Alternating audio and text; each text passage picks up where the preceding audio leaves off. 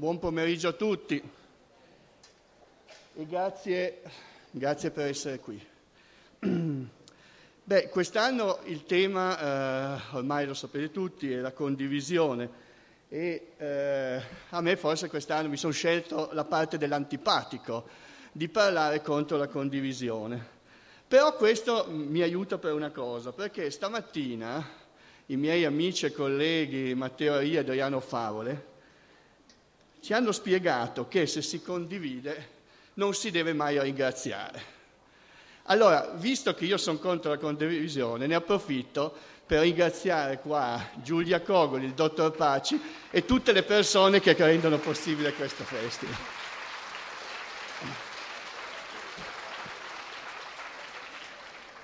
Bene. Sant'Agostino scriveva, che cos'è il tempo? Se nessuno mi interroga lo so, se volessi spiegarlo a chi mi interroga non lo so. È curioso perché se ci pensiamo bene il tempo in natura non esiste. Il tempo esiste nel momento in cui noi cerchiamo di misurarlo.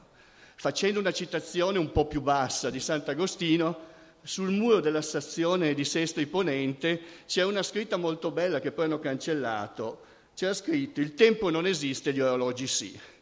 Però va molto bene, perché in effetti il tempo esiste solo nel momento in cui cerchiamo di aggrapparci a dei punti o di costruire dei punti per poter, poterlo trasformare in qualche cosa di calcolabile, di veridico.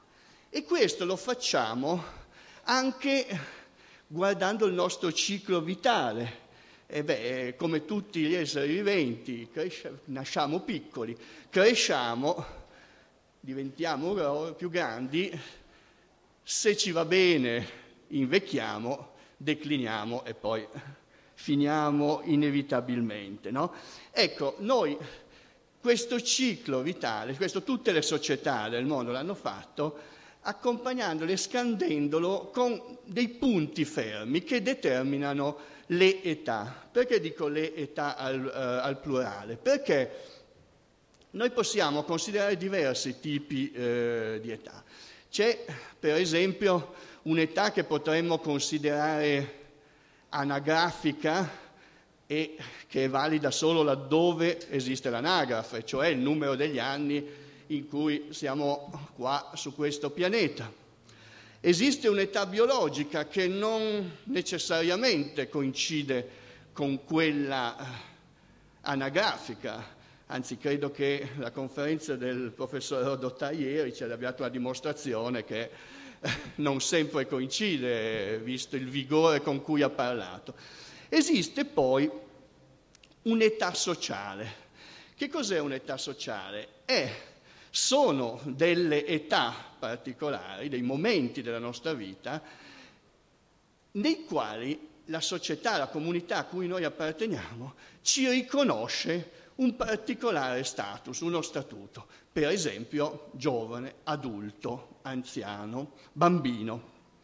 Ecco, l'età sociale connette un'età anagrafica con una dimensione eh, comunitaria, cons- eh, presa in considerazione dalla società. E ovviamente cambia da società a socia- società, ma eh, cambia anche nel tempo. Ricordo che una volta viaggiando in macchina, avevo la radio accesa e c'era un dibattito al mattino. Si parlava dell'infanzia, i bambini, uno di quelli che intervenivano parlava della mia bambina, ha ripetuto due volte la mia bambina che il presentatore, il conduttore ha detto ma quanti anni ha la sua bambina? 14 e sono andati avanti. E a me era venuto da pensare, ma a 14 anni si è bambini? Oppure, facciamo una domanda diversamente, parlo della mia generazione, i miei genitori, non parliamo dei miei nonni, a 14 anni erano bambini o erano considerati bambini? Beh, no, la maggior parte lavorava. E gli storici, per esempio, parlano addirittura di invenzione dell'infanzia come un'invenzione sociale dell'Europa del Novecento. D'altronde basta leggersi certi romanzi di Dickens o di Zola per vedere qual era la condizione di quelli che oggi reputiamo bambini e di quella che oggi chiamiamo infanzia, che sarebbe la stagione della nostra vita in cui noi dobbiamo apprendere i primi rudimenti e giocare. Questo è quello che si chiede ai bambini. Beh, è cambiato perché oggi forse si è più bambini a lungo, non è così da altre parti eh, del mondo. Però tutte le società, ma poi ci concentreremo praticamente sulla nostra, per scandire il nostro tempo di vita, beh, hanno marcato con dei punti forti che sono ritualizzati, cioè sono mm, cerimonializzati, potremmo dire, sono quelli che sono noti come riti di passaggio, no? Mm, espressione eh, formulata comunque resa nota da un grande folclorista, si chiamava Van Gennep, che nel 1906 pubblica un libro dal titolo proprio I riti di passaggio, in cui fa una rassegna, rassegna mh, ricchissima di modalità, di prove, di esercizi, con cui varie società di tutti i continenti segnano i passaggi fondamentali delle tappe degli esseri viventi. Il passaggio più importante di tutti è quasi sempre quello appunto dall'adolescenza al, all'età che noi chiamiamo adulta, quella che eh, fa sì che noi assumiamo, per esempio, delle responsabilità. Ecco, io ricordo benissimo il marzo del 1975, perché quelli come me che facevano l'ultimo anno dell'istituto superiore, che avevamo appena compiuto i 18 anni, il marzo 75 entrò in vigore la legge in Italia per cui l'età maggiore passava da 21 a 18 anni. Ricordo benissimo perché appena entrò in vigore nessuno andò a scuola per potersi prendere la soddisfazione di firmare le assenze con scritto motivi personali. Ed era eh, il segno che ci assumevamo la responsabilità. Prima dovevo falsificare la firma, invece potevo mettere la mia. Quindi Ecco, sono, sono importanti per questo, ma vediamo che come è cambiato per l'Italia, eh, beh, perché? Perché era cambiata la concezione che la società aveva eh, dei, dei, suoi individui. C'era una canzone molto famosa negli anni, fine anni 60 dei Birds che si titolava Year of Destruction e c'era un verso divenuto celebre You are old enough to fight, but not enough to vote. Cioè sei vecchio abbastanza per combattere, ma non per votare. Era l'epoca della guerra del Vietnam, è una denuncia, ecco. Cioè, ti, la società ti considera buono per ammazzare, ma non per esprimere il tuo parere, una contraddizione interna. Ecco, questi riti di passaggio spezzano in qualche modo la continuità della nostra crescita. Biologicamente non è che cambiamo ai 18 anni succede, ma socialmente, per esempio, la maggiore età comporta un, un angolo, una frattura della continuità. Stiamo diventati qualcos'altro, abbiamo dei diritti che prima non avevamo e abbiamo dei doveri, siamo considerati responsabili. Ovviamente è un criterio assolutamente arbitrario. Possiamo dire che quasi tutte le società, i riti di passaggio, sono in quella fase in cui si passa tra l'adolescenza e l'età adulta, diciamo attorno tra i 16 e i 20 e qualcosa anni, ma è eh, abbastanza eh, continuo. Però questi riti spezzano questa continuità, ma lo fanno all'interno di un ordine costituito. Cioè è la società stessa, sono gli adulti che seguono questi riti di passaggio e accompagnano e legittimano questo cambiamento da parte degli, dei giovani o degli adolescenti, degli iniziandi. No? Quindi è vero, c'è un passaggio, c'è una frattura, ma tutto è canonizzato, è ritualizzato. Per cui si passa da un grado all'altro, in alcune società ci sono dei complessi sistemi di classi d'età, di gradi d'età, ma sempre secondo dei canoni socialmente eh, definiti. Nella nostra società c'è stato un momento in cui però questa frattura si è ampliata, forse è sfuggita di mano è, è successo qualche cosa. E sto parlando dei due decenni, gli anni 60 e il 70. Perché? Perché in quel momento cambia qualche cosa. E io credo di distinguere, ora la classificazione per decenni è una convenzione che usiamo e ha, lascia anche un po' il senso che trova, però a grandi linee la possiamo utilizzare. Per esempio, possiamo dire che gli anni 60 crearono soprattutto una rivoluzione di tipo estetico. Se voi pensate, i meno giovani, i diversamente giovani, si ricordano come ci fu un'esplosione in quegli anni di una moda giovane. Prima non c'era un modo di vestirsi dei giovani e un modo di vestirsi degli adulti. Ecco, la minigonna di mercanti, i jeans, i pantaloni a zampa d'elefante, i Beatles con quelle loro giacche colorate, i capelli lunghi. Ecco, è una rivoluzione che è soprattutto all'inizio estetica.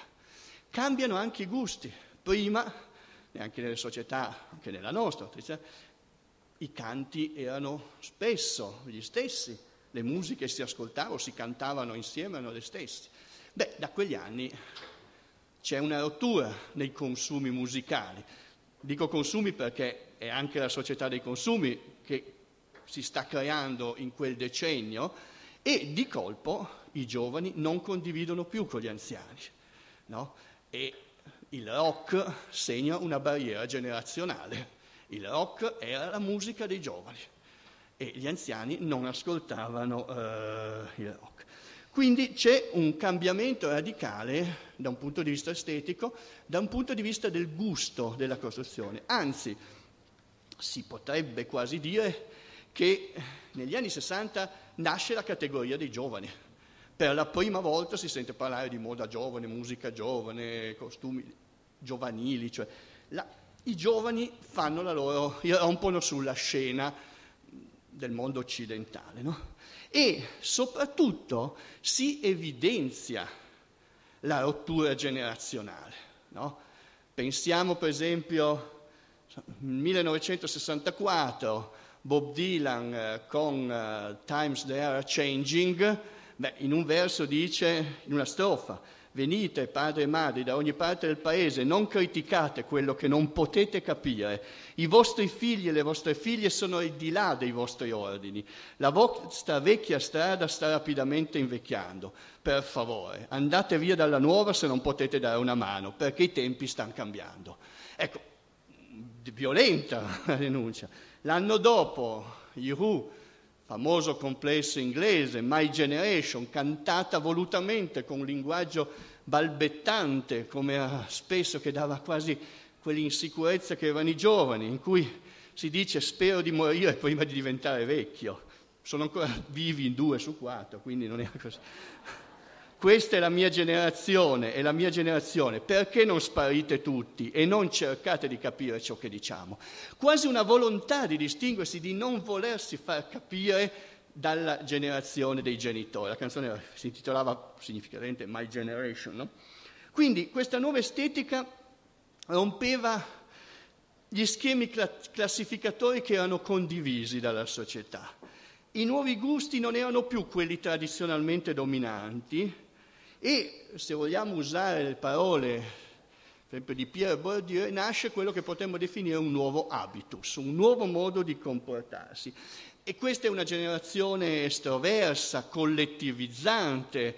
Alla fine degli anni 60 ci saranno i famosi movimenti di protesta, il 68, e gli anni 70 si connoteranno con un altro taglio, un po' meno estetico, molto più politicizzato. Saranno gli anni il decennio del 70 in cui cominciano i grandi scioperi, pensiamo alla barriera, inizia l'autunno caldo, lotte operaie, gli anni del referendum, sono anche gli anni in cui iniziano le stragi e che si concluderanno con l'esperienza del terrorismo. Quindi sono anni diversi il decennio dei 60 e 70, ma è comunque ancora un decennio eh, di rottura. Ora, su questa rivoluzione, se vogliamo chiamarla rivoluzione giovanile, ci sono state molte critiche, perché poi il mercato si impadronisce dei gusti di chi protesta e li rivende.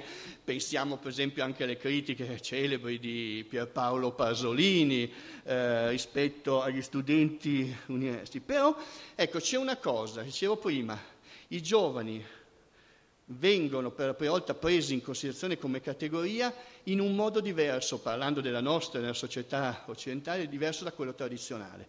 I giovani erano presi in considerazione fino a quel momento per fare il militare. I giovani erano i soldati. Per la prima volta, ecco, i giovani diventano una categoria che non è quella che va a combattere. Ecco, e questo è un momento in cui i riti di passaggio non sono più condivisi e le generazioni si staccano, è dura, um, quasi, è quasi dovuto non essere d'accordo con i genitori, fa parte del momento, no? il, non, il non condividere appunto. Poi qualcosa cambia. Teniamo conto anche di un fatto che se vogliamo può essere anche contraddittorio. Eh? Questa contestazione avveniva in un momento economicamente fortissimo, ottimo. Qualu- tutti gli, oggi gli studiosi, economisti, sociologi dicono che i decenni 60-70 sono stati quelli in cui gli italiani hanno vissuto meglio, c'era maggiore. Per cui può essere quasi paradossale che proprio nel momento in cui si stava meglio i giovani contestavano quel sistema, il sistema da battere era uno dello, degli slogan eh, di quegli anni. Finito quel decennio inizia un periodo che all'epoca veniva chiamato riflusso. Il riflusso è stato proprio come l'onda che dopo aver bagnato il bagnasciuga fino alla sabbia, e beh, ritorna, ritorna un po' al suo posto si abbandonano via via le ideologie dei decenni precedenti, le utopie egualitarie, il terzo mondismo e c'è un ripiegamento sul privato. Ecco, vengono meno quel movimento, quel, ehm, quei momenti di massa, mm, ricordo Giorgio Gaber, una famosa canzone, c'è solo la strada che ti può salvare, ecco invece si, ci si chiude, eh, cambia. Nasce un'altra estetica, un nuovo culto del corpo, l'edonismo reganiano. No? Sono gli anni appunto del, di Reagan, della Thatcher eh, e i media cominciano a diventare sempre più importanti e il culto del corpo non è disgiunto proprio da quello dell'apparire. Ecco, in una società che sta diventando sempre di più la società dell'immagine, l'apparire diventa sempre eh, più importante. Ma cambiano anche proprio i valori di riferimento. L'anticonformismo non è più un valore, prima era quasi un dovere, era una cosa a cui ci si aspirava in molti. No, invece si cambia. Entra a far parte dell'immaginario collettivo la griffe. Il materiale si sostituisce all'ideale in molti casi, no? E il mercato, trovando anche sempre meno oppositori e detrattori contro cui lottare, paradossalmente in certi casi si trova quasi a rivestire la, il ruolo di forza innovatrice eh, della società, quella che porta progresso. E appunto dicevo, anche tra i giovani avviene un mutamento lento, carsico, progressivo, ecco, eh, ma radicale, il collettivismo si polverizza pian piano, si ritorna al piccolo gruppo, si torna al privato, alla ricerca del personale, le proteste vengono via via eh, abbandonate e anche le utopie del cambiare, le speranze del cambiare o dell'abbattere il sistema, eh, via via vengono scemando. Parallelamente anche all'inizio di una crisi economica ricordiamoci l'inizio degli anni Ottanta sono la grande crisi della Fiat e di lì un progressivo declino. E arriviamo poi fino al, al, terzo millennio con questo cammino. No? E qui ancora la, gli elementi si fanno ancora più complicati e complessi, no? perché? perché eh, qui comincia quella che è stata definita eh, da Zygmunt Baum, appunto la società postmoderna e liquida, anzi postmoderna è di Lyotard. Vengono meno le cosiddette grandi narrazioni del Novecento, quelle ideologie, quei riferimenti trasversali, mondiali, e invece e, e anche la struttura sociale si indebolisce. Non c'è più il lavoro fisso, sono sempre meno i modi che la società, lo Stato hanno di supportare l'individuo, no? la famosa liquidità, l'offerta di impiego si fa sempre più scarsa e frammentario, il lavoro è sempre più insicuro e a breve termine. E, ecco allora che comincia a nascere questa paura, questo senso di precarietà, no? che conduce a quel fenomeno eh, di quell'insieme di individui che oggi molti studiosi sociali indicano con questa sigla NEET, no? Not in Employment, Education and Training, cioè non impiegati che non lavorano né studiano e né si formano. Cioè una sorta di resa di fronte a una società che sembra non offrire eh, più niente. E, e questo è un cambiamento strutturale dettato sicuramente in primis dalla condizione economica, ma ci torneremo sopra. E cambiando le condizioni economiche cambiano anche i rapporti tra le persone e cambiano anche i rapporti generazionali. Eh, intanto perché nel frattempo sono diventati genitori quelli che negli anni 60 e 70 protestavano e mettevano in discussione l'autorità paterna, materna degli adulti. No? E oggi si trovano a ricoprire questo ruolo, eh, però qualcosa è rimasto di quei tempi, riflusso, non riflusso, i rapporti con i figli non sono più quelli gerarchici, autoriali. Ecco, faccio una parentesi che qui c'è una, cito ancora una volta il compianto Giorgio Gaber, che in uno spettacolo presentava due canzoni si intitolava I padri miei e i padri tuoi. No? In una appunto faceva vedere dei padri autoritari, anche un po' fascisti, che non ascoltavano i bambini, i ragazzi, non si fregava di niente, e poi i padri più giovani, ecco, in cui invece con, che dialogano più con i bambini, più disposti a concedere, meno autoritari. Faceva vedere due figure, una molto massiccia, ingombrante, l'altra molto, eh, molto meno radicata, molto meno eh, strutturata. No? E eh, cambiano anche i percorsi di, del, delle vite, soprattutto quelli dei giovani. Prima fino diciamo, ancora al decennio degli anni 70, beh, il momento di frattura, che poteva dire coincideva in qualche modo, era scuola, lavoro. La generazione, io faccio parte di quella generazione, sono del 56, che è andato proprio a scuola nei primi anni 70, forse la prima generazione figlia di operai o comunque di persone non praticamente abbienti che arrivava al diploma. Era la generazione che conquistava il titolo di studio. L'ascensore sociale in quegli anni ha funzionato, ce lo dicono anche oggi i dati. No? E finito le, le scuole si entrava al lavoro, c'era l'intermezzo del servizio militare, altro rito di passaggio se vogliamo. No?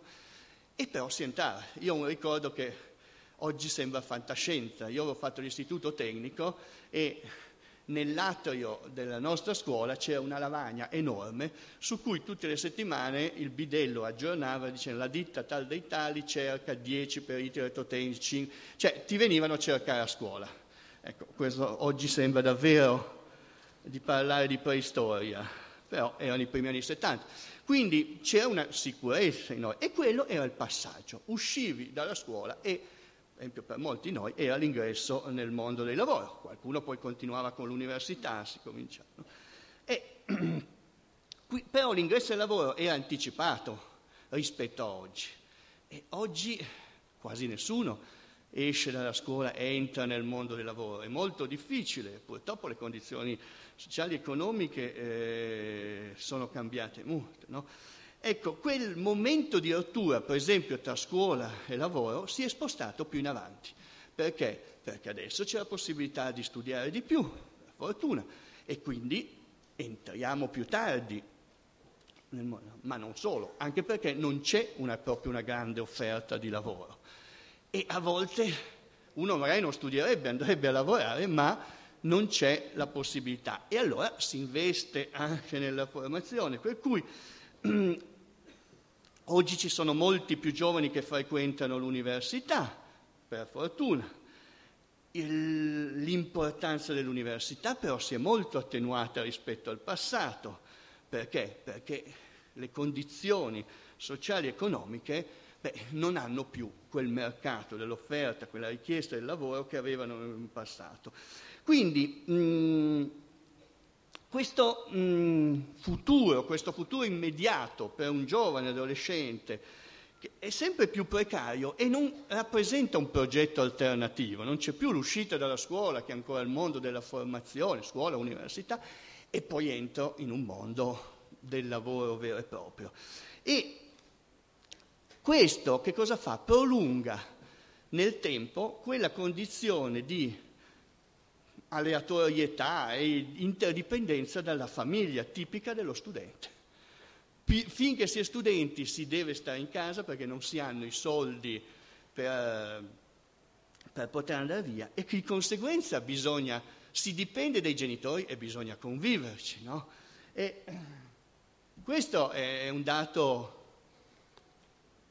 è un dato importante su cui occorre riflettere perché è facile fare le battute come l'ex ministro Fornero. Ma i ragazzi oggi non è che sono chiusi, come ha detto lei, che non trovano lavoro, sarebbero ben poco chiusi. Ma il problema è che eh, siamo noi, la nostra generazione più vecchia, che non è stata capace di creare eh, un, un, terreno come quello che i nostri genitori hanno lasciato a noi. E quindi sì, il distacco dalla famiglia avviene molto meno. Devo dire che poi ci sono alcuni dati che caratterizzano anche il dato italiano, no? che dipendono da fattori economici ma non solo. Allora io ricordo che quando avevo 21 anni ero andato, avevo un amico olandese, ero andato a trovarlo, lui aveva la mia età, e lui e tutti i suoi coetanei abitavano già per conto loro. Pur qualcuno studiava ancora, no? E uno subito poteva pensare ai soliti italiani mammoni, no? ancora, io stavo ancora con i genitori. In realtà lo Stato olandese dava un piccolo salario, compiuti 18 anni ti dava un piccolo salario anche se eri studente, potevi pagarti un affitto e andartene fuori lo Stato italiano non ce l'ha mai dato, per cui finché non lavoravi e potevi pagarti un affitto non andavi fuori, quindi mh, mm, non è solo un, un dato diciamo, genetico degli italiani questo, è frutto dei sociali. Però dicevo, ci sono anche delle peculiarità. È curioso, per esempio, eh, uno studio che è stato fatto proprio anche per vedere qual è il rapporto di autonomia che viene dato ai bambini. È stato fatto uno studio sulla mobilità infantile in una dozzina di paesi europei, tra cui l'Italia. No? Per esempio è curioso che a livello di scuola elementare solo il 7% dei bambini italiani si reca a scuola da solo, gli inglesi al 41%, i tedeschi al 40%. Cioè, c'è un po' un modo di dare autonomia ai bambini. Sul tragitto di ritorno solo l'8% dei bambini italiani lo compie da solo, a fronte del 25% degli inglesi e il 76% eh, dei tedeschi. E per quanto riguarda poi anche per ricordi personali, per esempio il tragitto della scuola elementare in qualche modo era, il farlo da solo era in qualche modo un momento iniziatico quando tua mamma ti diceva fai attenzione a attraversare, eh beh, ti sentivi che davvero avevi conquistato qualche cosa, eri un bambino. No? E, e, questo ci fa anche vedere che c'è un po' questo legame eh, curioso. No? Ora, lungi da me adesso fare elogi al servizio militare, anche perché avendolo fatto posso. Però il servizio militare era una sorta di rito di passaggio, perché a 18, 19, 20 anni ti toglievano dalla famiglia, per un anno eri sottoposto a, a un regime, disciplina diverso, dovevi imparare a convivere con i tuoi commilitoni, eh, a sopportare, a mal sopportare la disciplina, a fare cose inutili per un anno, e, eh, però in qualche modo era una frattura con la continuità. Nel 2000 la leva obbligatoria viene abolita e quindi per i maschi viene meno anche quello. Andiamo a vedere un altro momento di distacco, di rottura, in genere tradizionalmente quello del matrimonio. Anche qua le condizioni economiche fanno sì che il matrimonio avvenga in età sempre più avanzata, perché, perché ci vogliono i soldi per mettere su casa, ci vuole un lavoro, se poi non hai un lavoro fisso il mutuo non te lo danno, le banche sappiamo benissimo cosa, quali sono le conseguenze. Quindi anche questo è un ingresso più ritardato. Però è curioso una cosa in Italia, anche qua studio fatto da demografi in comparazione tra molti stati. Bene, negli ultimi 30 anni solo il 30% delle coppie neosposate si è stabilita più di un chilometro da uno dei genitori e una coppia su quattro si è stabilita meno di un chilometro da entrambi i genitori. Allora questo ci fa capire che nonostante certa retorica sulla crisi della famiglia, in realtà la famiglia in Italia è ancora fondamentale. Perché si va a stare vicini? Perché così i nonni ti vanno a prendere i bambini, ti aiutano, non, sappiamo, non stiamo a raccontarci. Ecco, tutto questo, detto sono, adesso, sono tanti segnali e poi ci vorrebbero molto più tempo, però è importante ecco, vedere un po' tanti elementi che hanno portato ovviamente da un lato dei cambiamenti di tipo strutturale, di tipo sociale, di tipo relazionale e anche di tipo psicologico. No? Per esempio, eh, e qui cito un autorevole psicologo, Luigi Zoia, eh, che è stato ospite dei dei dialoghi sull'uomo, no? eh, il quale infatti parla di una gioventù che oggi stenta ad adattarsi e quindi diventa introversa, dice lui, e contemporaneamente inconsapevole della propria condizione di viverla come fallimento. Fase durissima ah, questa, no? E adesso vi leggo cosa dice Zoya. La tecnologia, il forte declino di produttività dell'Europa nei settori non di punta, l'avanzata di molti paesi del terzo mondo si sono da tempo combinate con le difficoltà nel trovare un primo impiego e hanno spinto fuori dal mercato del lavoro proprio quelli che non erano ancora riusciti a entrarvi. Li hanno serrati in un circolo vizioso in Italia. Questo problema in Italia questo problema comune dei paesi ricchi ha assunto un aspetto estremo i figli, anzi il figlio, sempre più spesso unico, sempre più protetto dal mondo, soprattutto se maschio, con un atteggiamento apparentemente benevolo, ma che in realtà rivela poca stima in lui e gliela trasmette. Anche quando cresciuti in famiglie di lavoratori manuali, sono stati spesso programmati per entrare nel centro medio e svolgere attività ritenute più prestigiose. Ecco, qui vediamo come questo mutamento anche della famiglia legato a questo contesto che diventa globale, vedete come è legato il cambiamento degli equilibri, fa sì che oggi i ragazzi abbiano, e sia ben chiaro, eh, a me danno veramente fastidio quelli vecchi, ormai della mia età, quando dico ah noi eravamo migliori, non eravamo migliori, erano tempi diversi. Oggi i ragazzi sono forse anche migliori di noi per molte cose, ma semplicemente si trovano a vivere in una condizione molto, ma molto più difficile della nostra. No?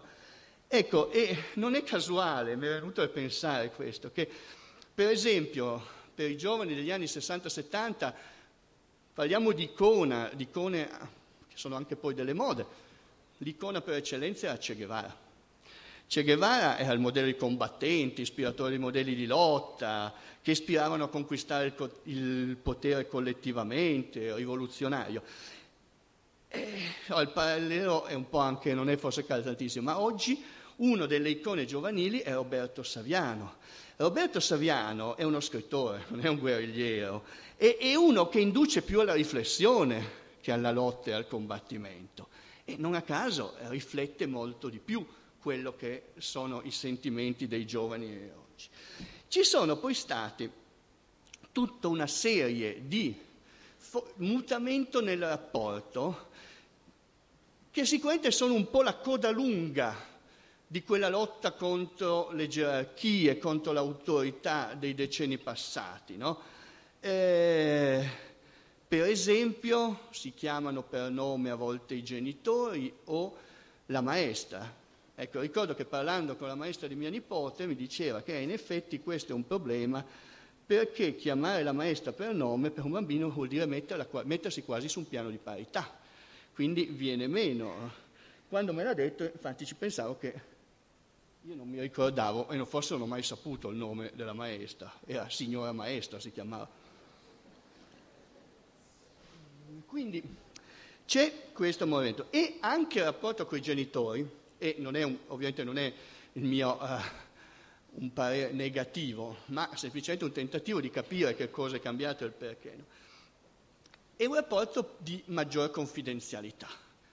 Oggi ci si confida di più con i genitori, cioè mette, i giovani li mettono di più a parte delle proprie ansie perché hanno dei genitori che sono disposti a ascoltarli.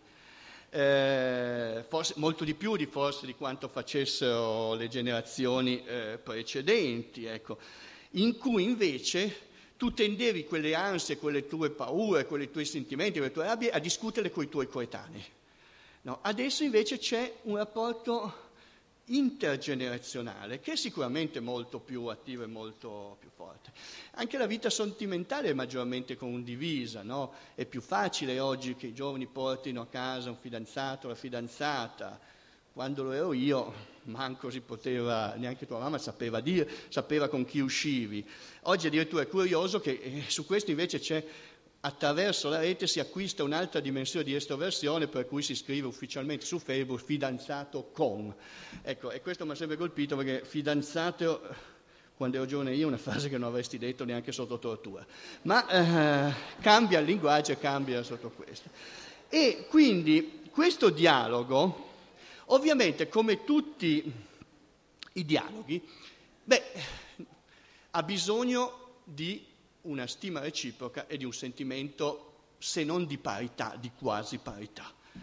Eh, e questo che cosa fa? Ammorbidisce quegli spigoli, smussa quegli attriti generazionali. Vuoi perché c'è una convivenza forzata, vuoi perché sono cambiate le generazioni dei genitori che si rapportano diversamente, in modo più dialettico rispetto ai figli, meno autoritario. E anche perché sono venute meno alcune caratteristiche tradizionali, per esempio. In passato, tradizionalmente, non solo nella nostra società, beh, il sapere dei giovani ti veniva dagli adulti, i più vecchi ti trasmettevano, era una trasmissione verticale, quella del sapere. No? Beh, oggi, se voi ci pensate, con le nuove tecnologie, la rete, in primis, beh, i ragazzi imparano un sacco di cose in modo orizzontale, la rete è paritaria, è piatta, non ci sono gerarchie, no? imparano, assorbono un sacco di cose che non imparano dai genitori. Paradossalmente c'è addirittura un capovolgimento. Nell'uso dei nuovi strumenti digitali, in genere si vede il figlio che insegna al genitore come si usa un tablet in molti casi, eh, perché cosiddetti nativi digitali hanno una familiarità molto maggiore con queste nuove tecnologie. Eh, ragionano, noi, la, noi, noi, quelli della mia generazione, sono arrivati a queste tecnologie dopo un'esperienza di anni di, di altre modalità. Chi è nato, soprattutto diciamo, negli ultimi 10-15 anni, è già cresciuto con l'idea che la rete è la norma, non è eh, una, un grande strumento, una fortuna che ti è calato. Quindi questo modello verticale, beh, viene, viene, un po' meno, quindi anche il ruolo del genitore come colui che trasmette il sapere è eh, un, pochino, eh, un pochino indebolito. Ma in questo voglio dire c'è anche un mutamento estetico e comportamentale da parte della generazione dei genitori, di cui faccio parte anche come generazione.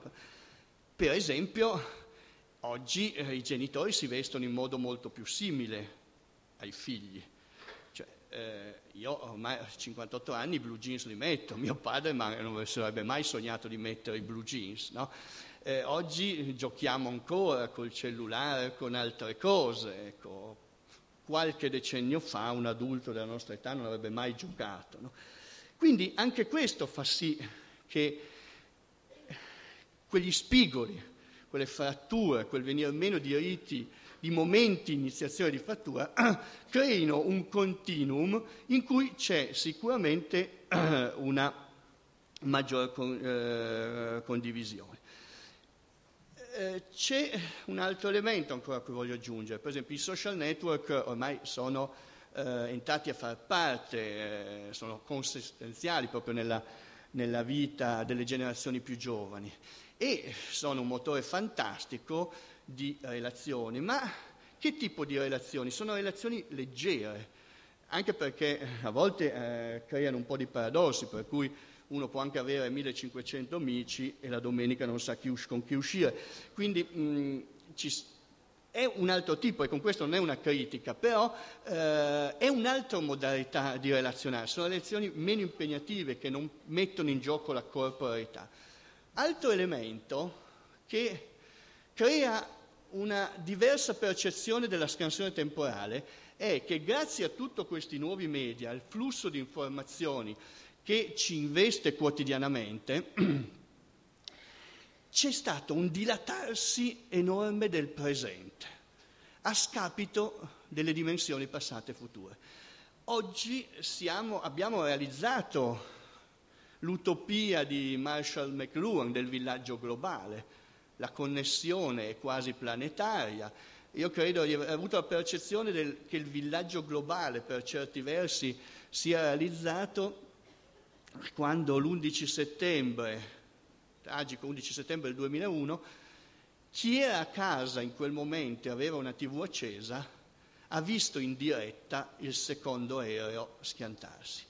Forse è stata la prima volta che un evento che è successo a New York è stato visto in tempo reale in tutto il pianeta, da chi era in quel momento.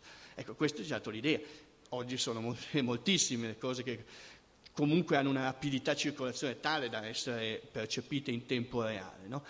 E questo flusso di informazioni che ci raccontano tante cose sull'oggi, sul momento e che si bruciano rapidamente per dare vita a un altro, a un altro presente che dura poco, ma è sempre più difficile mettere su una linea cronologica.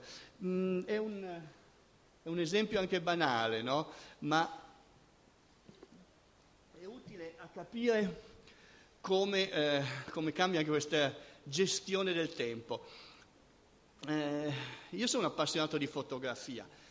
Eh, la, ci sono fotografie che credo che quasi tutti conosciamo perché hanno marcato la storia, eh, quelle di Robert Capa, di Henri Cartier-Bresson, perché? Perché la fotografia, in passato, la fotografia, quella grande fotografia, c'erano fotografie che sintetizzavano un momento storico e che sono diventate icone, sono diventate quasi dei monumenti, dei beni che tutti abbiamo visto e che ci sintetizzano e duravano, durano ancora oggi, sono delle immagini che ci, ci rappresentano quel momento. Provate a, fare, a guardare la home page di un qualunque quotidiano. Una fotografia non dura più di due ore cambia continuamente, c'è un consumo veloce nel presente. Ecco, è più difficile vedere la fotografia, ci sono le fotografie, tutto moltiplicato. Viviamo in un presente sempre più ingombrante e perdiamo un po' la, di, la dimensione. No? E eh, quindi anche questo fa sì che in questo eterno presente sia più difficile percepire l'invecchiamento, l'essere giovani, l'essere più anziani. Si sfuma un po' tutto, ecco, la, la, la gioventù più che una condizione biologica oggi è una definizione culturale, no? Cioè si è giovani non tanto perché si ha una certa età, ma perché si partecipa a certi stili di consumo, si assumono codici di comportamento di un certo tipo e si sfurma un po' il, conf- il, confine biologico e si creano creature un po' ibride, no? di adolescenti invecchiati, adulti o adolescenti, eh, giovani permanenti e la risposta diciamo, alla domanda sul chi sono viene un po' rinviata a quel momento in cui cambierà qualcosa. Però torniamo al discorso che fuori il mercato non ci consente eh, di cambiare eh, qualche cosa. E quindi questo ambiente culturale in cui viviamo, eh, come per dire, si potrebbe dire quasi che mostra una certa tendenza a cancellare le differenze eh, di sesso, di generazione, anche la vita e la morte sono un po' spinte fuori, non se ne parla, le si evita, si è un po' costruito una, un guscio un po' uh, autoreferenziale. E qui torniamo un po' al discorso dei riti di passaggio. Ecco, I riti di passaggio producono differenze, perché è il rito che l'assegna. Però il rito di passaggio è sempre stato condotto, come dicevo all'inizio, da dagli stadi più vecchi, più anziani, cioè sono essere i più vecchi a creare questi riti di passaggio e oggi questo diventa sempre più incompatibile con questa mancanza di fasi della vita in cui si possa definire un'età sociale, cioè in cui un'età biologica si connetta veramente a un'età anagrafica, una eh, sociale, cioè di adulto, di quello che lavora. E questa situazioni, dicevo, di prolungata convivenza anche con i genitori, a volte creano situazioni eh, di ambiguità, di maggior solidarietà, di maggior convivenza, però ecco, allontanano questa prospettiva dell'uscita, cioè quella linea d'ombra con Diana da attraversare eh, è diventata un po' una sorta di terra di mezzo, di, di cui non si conosce l'ampiezza, non sappiamo bene quanto tempo occorra per uscirne. E questo fa anche venire meno la spinta alla progettualità, perché non ho nulla a cui appigliarmi per pensare di fare qualcosa di diverso. No? gli scienziati sociali hanno eh, cominciato a parlare di un soggetto nuovo, post-adolescente, no? che eh, occupa uno spazio intermediario tra l'adolescente vero e propria eh, e, la, e, e, l'adulto, no? uno spazio che è nato proprio anche in seguito alle più complesse esigenze formative del, della nostra società. Però ecco, come dicevo, il rito, ritualizzato o meno il passaggio, richiede un'autorità superiore che crei questo momento, che lo legittimi. Se viene meno questo, così come la convivenza in famiglia, sicuramente per certi versi molto positivo, però quel sano antagonismo generazionale era anche un motore di creatività e di innovazione, perché era proprio nel rifiutare lo stato esistente che ti veniva qualche idea nuova, sbagliata finché vuoi, ma se non provi ad avere idee nuove quando sei giovane non ci provi mai più, è l'unico momento che le hai, se ne hai una buona ce l'hai lì, poi non ce l'hai più. E quindi potremmo concludere ecco, che eh, questo stato assieme è positivo per certi versi, ma per altri ecco, impedisce questa creatività che nasce dal conflitto, quando il conflitto non è scontro, ma è sano confronto di idee, di opposizione, perché nel momento in cui ti opponi a qualcuno sei costretto a prendere tu una posizione che è tua. E poi dati da fare per mantenerla, reggila, discuti, confrontati, è di lì che poi ti viene, ti crei la tua personalità. E quindi in questa sorta un po' di surmodernità sembra si siano un po' smarriti dei riferimenti tradizionali, anche perché un una, c'è una proliferazione di eccessi temporali, identitari e spaziali. E i riti, quei riti di passaggio, che per certi versi, ecco, ci davano l'idea del tempo, perché se non lo blocchiamo con quei, quegli spilli, quei punti dove segniamo le passanze, vengono meno o forse, forse non sono spariti i riti di passaggio, però non sono più centrali nella società e forse bisognerà fare lo sforzo di cercarli forse ai margini della società e in qualche modo ristabilirli e riportarli al centro dell'ordine. Grazie mille.